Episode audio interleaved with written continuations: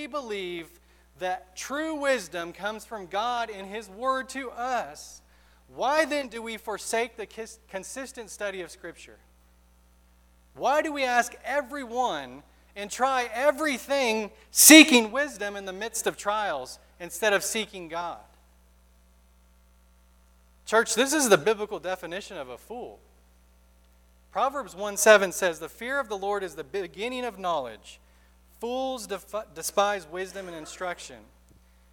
You see, what Proverbs is saying here is that you begin to have true and beneficial knowledge when you fear God, when you revere Him as great and holy and awesome because He is. But if you despise wisdom and instruction that can only come from God, plain and simple, it's foolish. I know everybody's going, honey, did he just call me a fool? No, I didn't. But if you don't seek wisdom from God, he considers you foolish. If I don't seek wisdom from God, he considers me foolish. That's scripture. Especially when we're going through trials. Especially. And this is what James tells us here to ask of God. He already knows that we lack wisdom and he knows where we can get it. And I, I don't understand why we do this as humans. But almost every time we face something tragic, when we face a trial, or when we face a tough, life altering decision, basically, anytime we face anything that we consider out of the norm, we seek counsel everywhere and anywhere but in the arms of our dear Savior. And James says, Listen up. I know you're facing difficult times. I know you're having trouble at work. I know that your relationships are breaking apart, and I know your kids might be doing the wrong things and are far from God. I know that the medical diagnosis is not good, and I know there's people out to persecute you for your faith in Christ. But, dear brother, dear sister, if any of you lacks wisdom on how to deal with those things, if any of you lack wisdom on making tough decisions, stop asking your unsaved friends. Stop asking strangers. Stop asking your girlfriends, ladies. Men, stop asking your buddies, especially if they're ungodly. Stop asking the bottom of a bottle.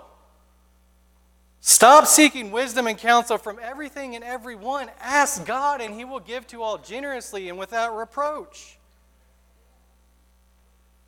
Church, that's not to say we can't seek counsel from godly people. That's not what I'm saying. That's not what James is saying. That's not God would not say that either.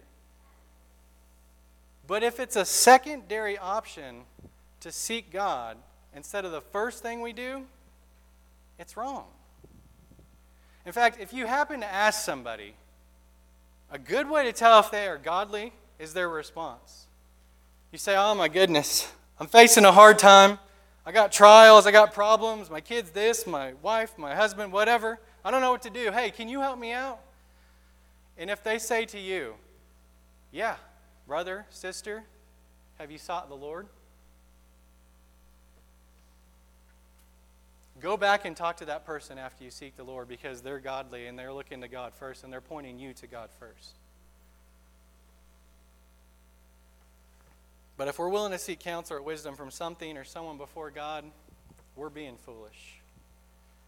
Let me see if I can illustrate this for you a bit. Church, if you've seen or excuse me, read the very good book, Pilgrim's Progress? Raise your hand. Oh man, we're going to have to do a study. it's a very, very amazing book. It's very, very long, but it's very neat. It's a fascinating book. And John Bunyan, the guy that wrote the book, he wrote it from prison in the mid 1600s. And the reason he was in prison is because he wouldn't stop preaching and worship the state. And it's an allegory of the life of a Christian. In fact, the main character's name is Christian his wife's name is Christiana, and they are clothed with rags, and they live in the city of destruction. Christian has a great heavy burden upon his back. He opens the book, the book, the only book, and as he reads, he weeps and trembles. He consistently tries to console his fears of death and judgment as he reads in the book, but he just can't seem to do it. And as he walks day in and day out in his field, reading, crying, praying, he happens upon a man named Evangelist who tells him which way he ought to go in order that he can flee from the wrath to come. And so, as Christian continues on his journey, he's met with all kinds of troubles, all kinds of pains and trials and temptations, and he's exhausted. Church, if you're an exhausted Christian, amen. He's exhausted, he's sore, he's tired, from multiple near death experiences. And Christian sees from afar off a Mr. Worldly Wise Man who dwells in the town of carnal policy, which was in close proximity to his hometown of the city of destruction. And Christian and Mr. Worldly Wise Man, they share much about where Christian comes from, why he has this huge burden on his back, and how he can get rid of it. Christian is tired, he's weak, he's seeking relief from his burden that seems even heavier than it did. And thus did Mr. Worldly Wiseman speak to him and convince him to go a different way. Let me read to you out of the book what it says. This is Mr. Worldly Wiseman speaking to Christian. Why, in yonder village, the village is named Morality, there dwells a gentleman whose name is Legality, a very judicious man, and a man of very good name, that has the skill to help men off with such burdens as thine as from their shoulders. Yea, to my knowledge, he hath done a great deal of good this way. Aye, and besides, he hath the skill to cure those that are somewhat crazed in their wits about their burdens. To him, as I said, thou mayest go and be helped presently. His house is not quite a mile from this place, and if he should not be at home himself, well, he hath a pretty young man, his son, whose name is Civility, that he can do it to speak on as well as the old gentleman himself. There, I say, thou mayest be eased of thy burden. And if thou art not minded to go back to your former habitation, as indeed I would not wish thee, thou mayest send for thy wife and children to this village, where there are houses now standing empty, one of which thou mayest have at a reasonable rate. Provision is there, and cheap and good also, and that which will make thy life the more happy is to be sure that thou shalt live by honest neighbors in credit and good fashion. And every Christian was like, man, that sounds delightful. Where do I sign up? Well, when Christian gets to this hill that he sends them to, uh, it resembles Mount Sinai. It's burning with smoke and fire, and there's crashes of lightning. And he becomes very afraid, and he becomes sorry that he listened to Mr. Worldly Wise Man. Not only that, his burden now feels all the more heavier because he's gone well out of his way. And he comes to this hill seeking the judicial prudence of Mr. Legality in the village of morality. You got to read the book, church. But if you want to know what this morality and legality sounds like, sounds like this. I'm a pretty good person. I mean, after all, I don't do what they do. My sin's not bad as theirs. Mm-mm. I always do good deeds and I act properly. I even dress nice. I'm really not that bad. Church, if you ever struggle with that thought, read Romans 3 10 through 16. Anyway, back to Christian. So as he stands there trembling, right, under this mountain, hoping it doesn't fall on him and crush him, here comes along the way Evangelist again. What happened, Christian? What are you doing? They share various exchanges, and at the end, Evangelist sets out to explain to Christian who he met. And here's what he says I will now show thee who it was that deluded thee, and who it was also to whom he sent thee. The man that met thee is one worldly wise man, and rightly is he so called, partly because he savoreth only the doctrine of this world. Therefore, he always goes to the town of morality to church, and partly because he loveth that doctrine best, for it saveth him from the cross. And because he is of this carnal temper, therefore he seeketh to pervert my ways, though right. Now there are three things in this man's counsel that thou must utterly abhor. One, his turning thee out of the way.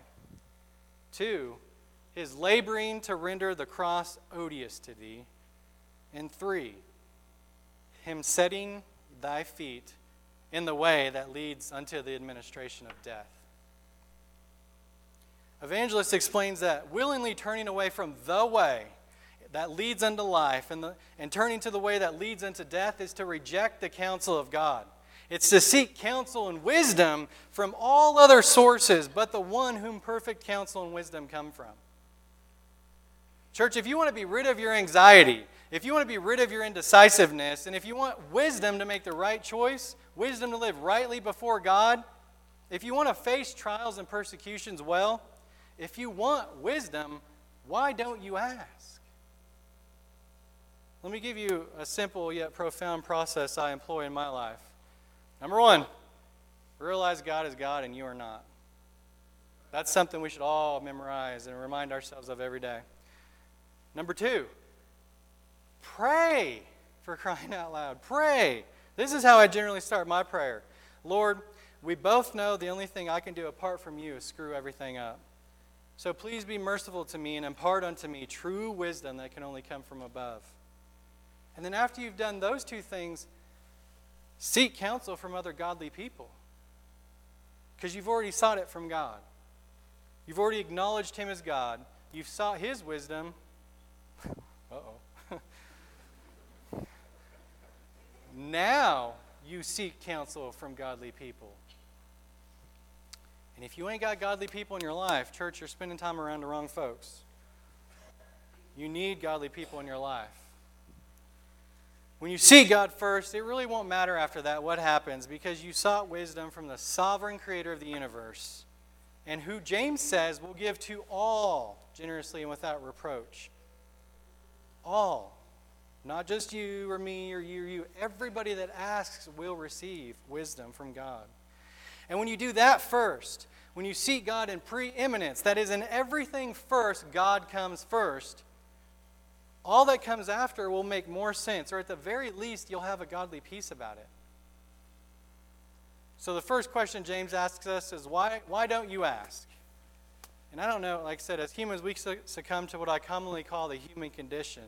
This is where we run around life trying to do life without the instruction manual freely given to us, and then wonder why we have so many problems. But the next question I want us to see James asking us here is why do you doubt? Why do you doubt? So look back at the text. We're going to look at verse 6. But he must Ask in faith without any doubting. For the one who doubts is like the surf of the sea, driven and tossed by the wind. Just like the but James used in verse 5 to indicate that we are indeed lacking something, so too here he indicates the same thing. But if any of you lacks wisdom, okay, so that's what we're lacking. Why don't you ask God, who gives to all generously and without reproach, and it will be given to you? So too here the word but indicates a lack of something. And the text is very clear. James says, But you must ask in faith without any doubting. Why?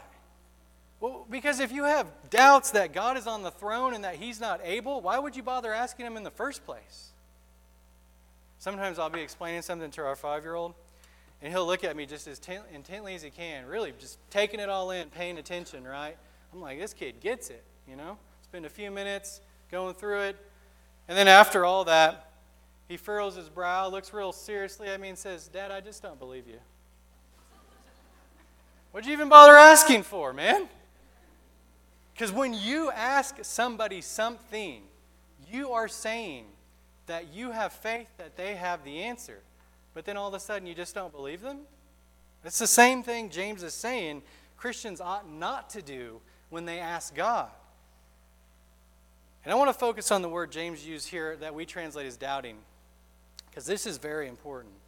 The word doubting here means to hesitate, to pause or hold back in uncertainty, unwillingness. So, to help out, we could essentially read the verse like this But he must ask in faith without pause, without holding back, without uncertainty or unwillingness. For the one who is uncertain or unwilling is like the surf of the sea, driven and tossed by the wind.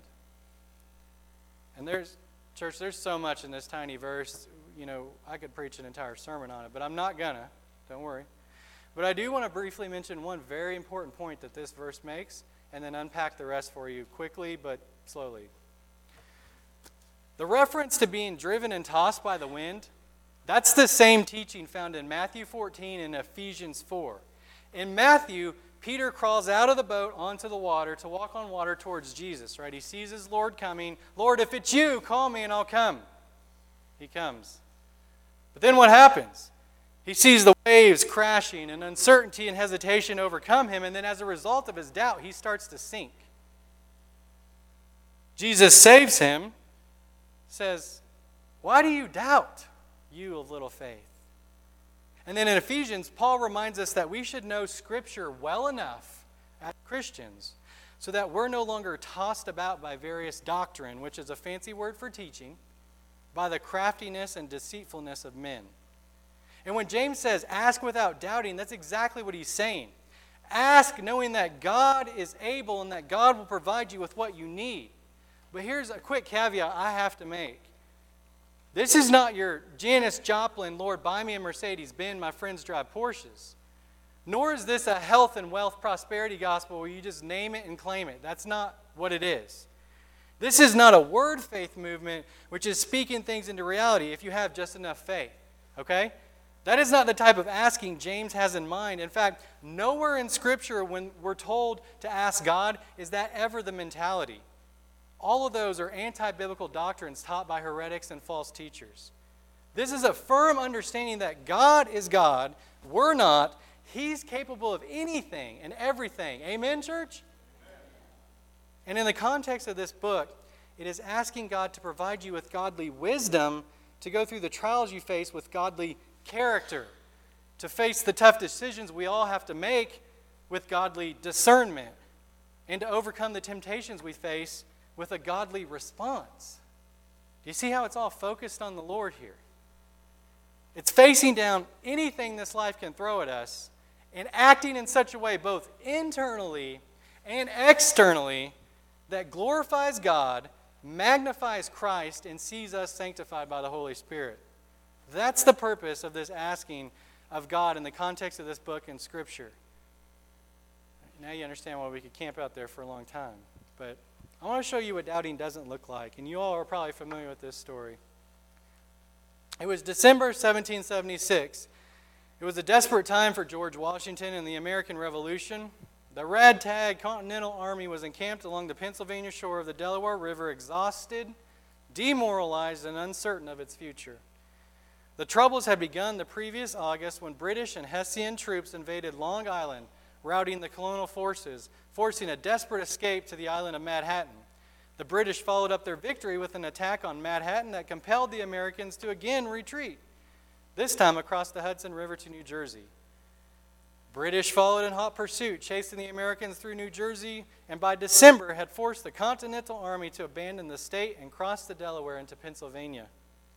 With New Jersey in their firm control and Rhode Island successfully occupied, the British were confident that the revolution had been crushed. The Continental Army appeared to be merely an annoyance soon to be swatted into oblivion like a bothersome bee at a picnic. To compound Washington's problems, the enlistments of the majority of his militias under his command were due to expire at the end of the month, and the troops returned to their homes. Washington had to do something and quickly. His decision was to attack the British. The target was the Hessian held town of Trenton just across the Delaware River, and during the night on December 25th, Washington led his troops across the ice swollen Delaware about nine miles north of Trenton. The weather was horrendous and the river treacherous. Raging winds combined with snow, sleet, and rain to produce almost impossible conditions.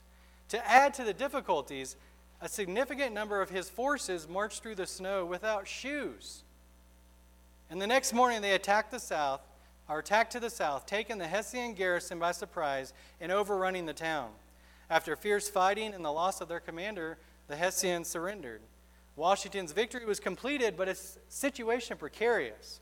The violent weather continued, making a strike towards Princeton problematic.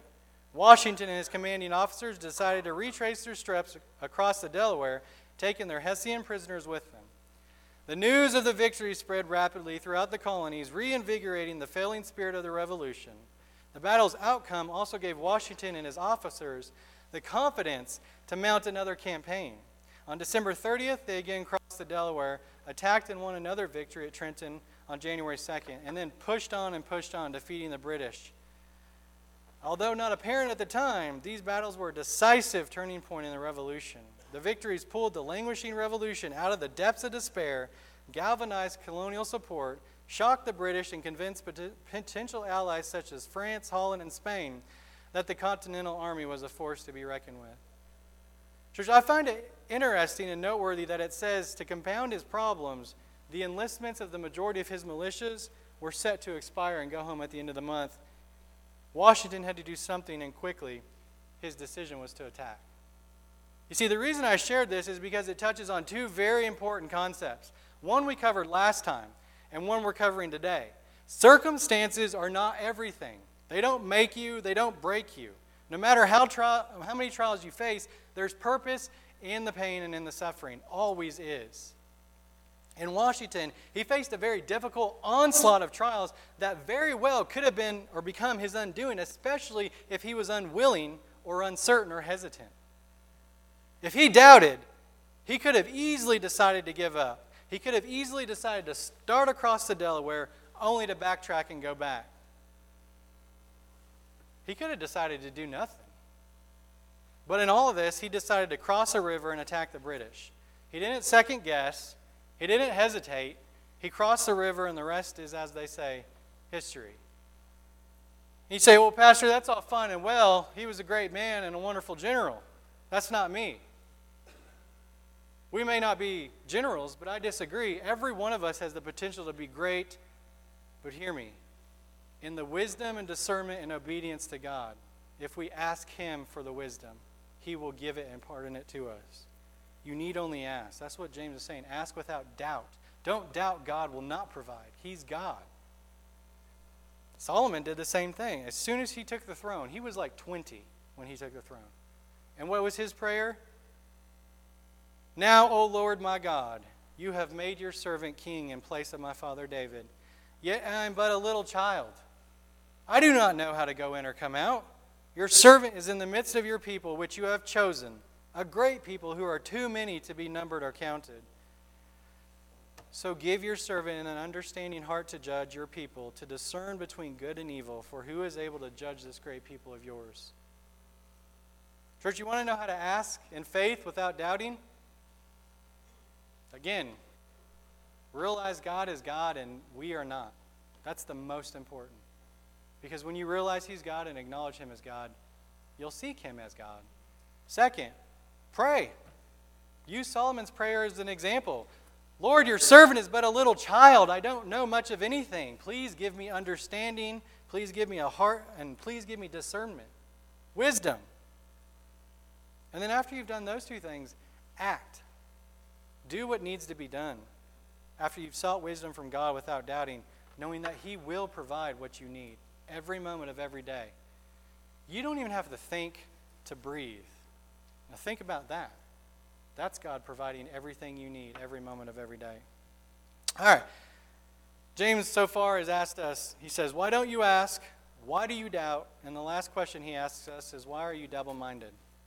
Look back at the text. For that man, verse 7 and 8, for that man ought not to expect to receive anything from God, being a double minded man, unstable in all his ways.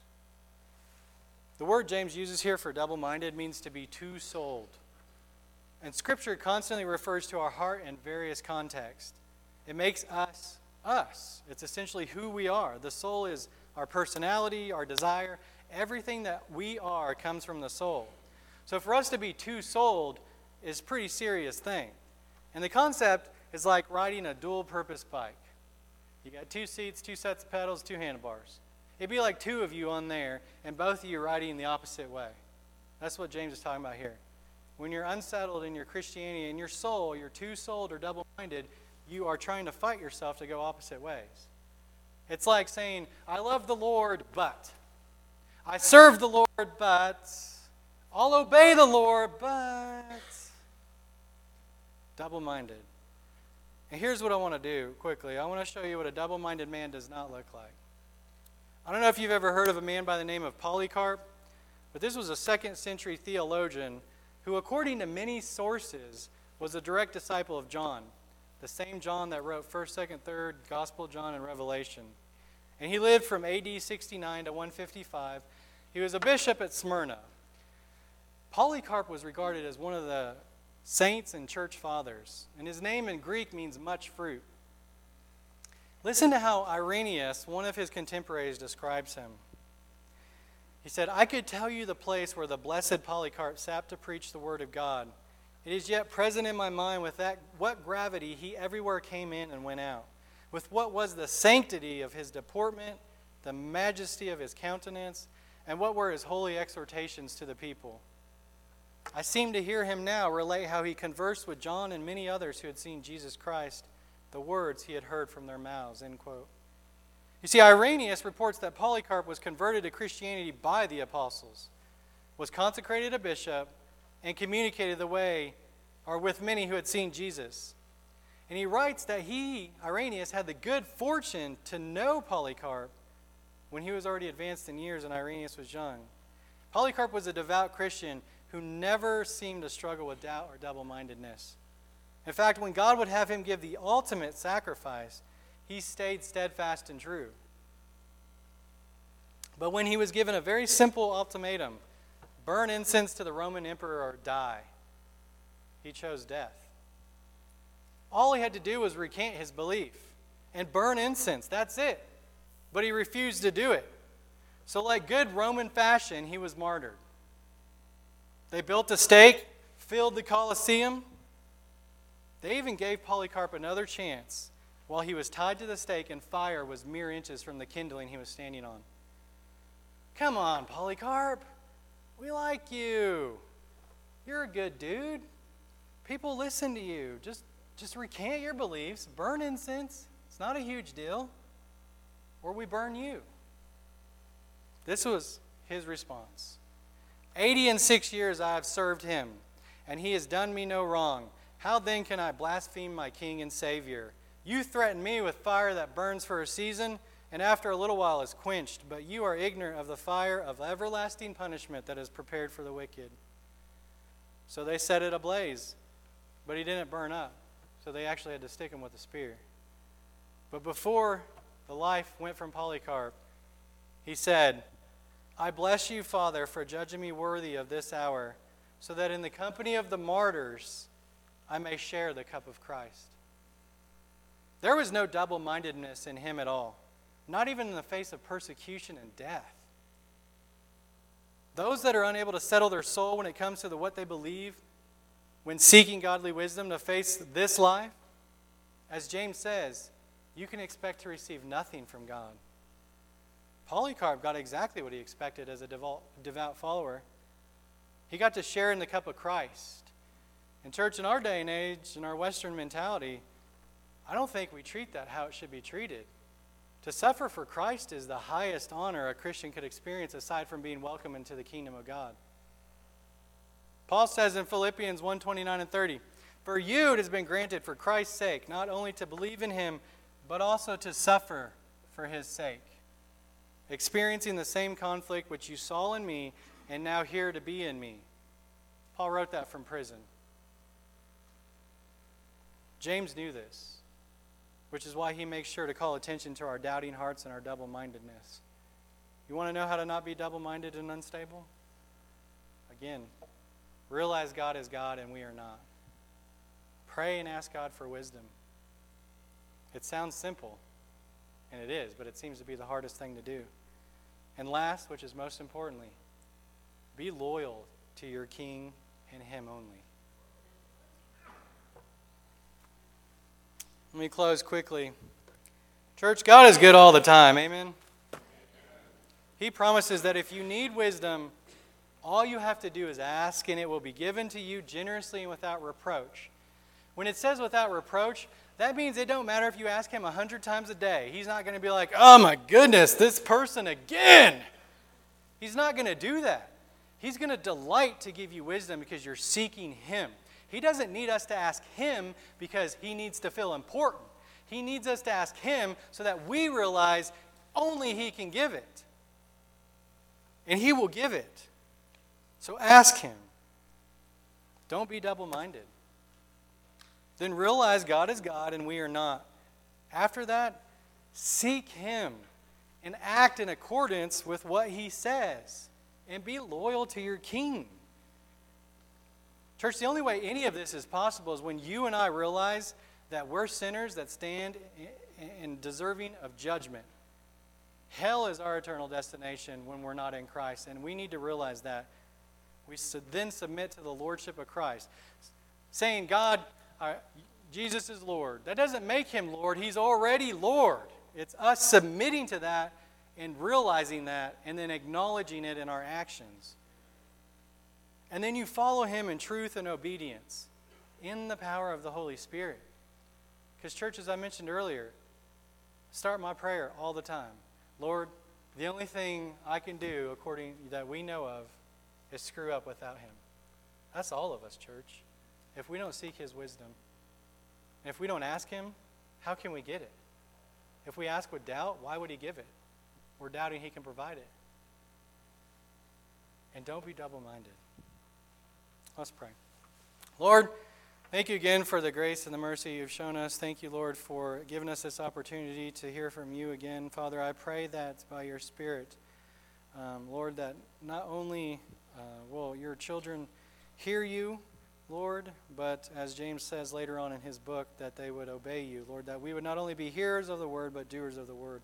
Lord, we heard today that we must ask you because only you can give true wisdom that's beneficial. Lord, we must not ask the world. Father, we know that we must not ask in doubt, but we must ask in faith, knowing that you are God and that you will provide everything we need.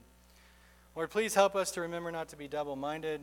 Please help us to remember that you are God and you are God alone. Lord, let us act that way. Let us embrace that, obey that, seek it. And Father, let us share that with everybody else that may not know. Thank you again for the opportunity to be here, Father. I just ask that you would bless these as they go and that you would seek uh, the hearts of your people to be changed and turned to you so they can serve you in obedience and faith. Thank you for all that you do. In Christ's name we pray. Amen. Church, you are dismissed.